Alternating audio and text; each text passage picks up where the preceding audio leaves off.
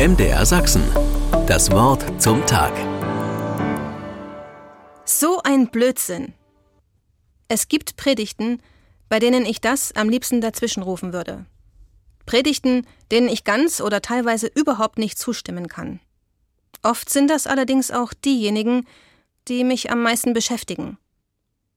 Eine solche Stelle war es, bei der der Prediger behauptete, Jesus und Johannes der Täufer seien in ihrer Lebensführung und in ihren Auffassungen so grundverschieden gewesen, dass sie sicher nie zusammen ein Glas Wein getrunken hätten. Ich ging im Geiste mir bekannte Menschen durch. Da fielen mir spontan eine ganze Menge Leute ein, die grundverschiedene Einstellungen hatten, und ich würde trotzdem gerne ein Glas was auch immer mit ihnen trinken. Ganz zuerst waren da einige Mitschwestern, aber auch Freunde, ja und meine Eltern natürlich.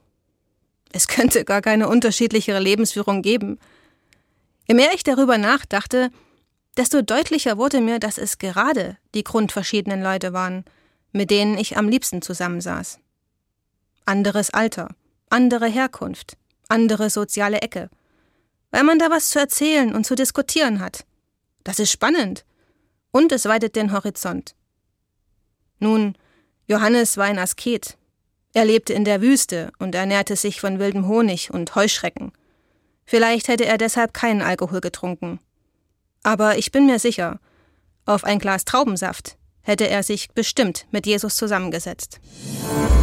MDR Sachsen. Das Wort zum Tag.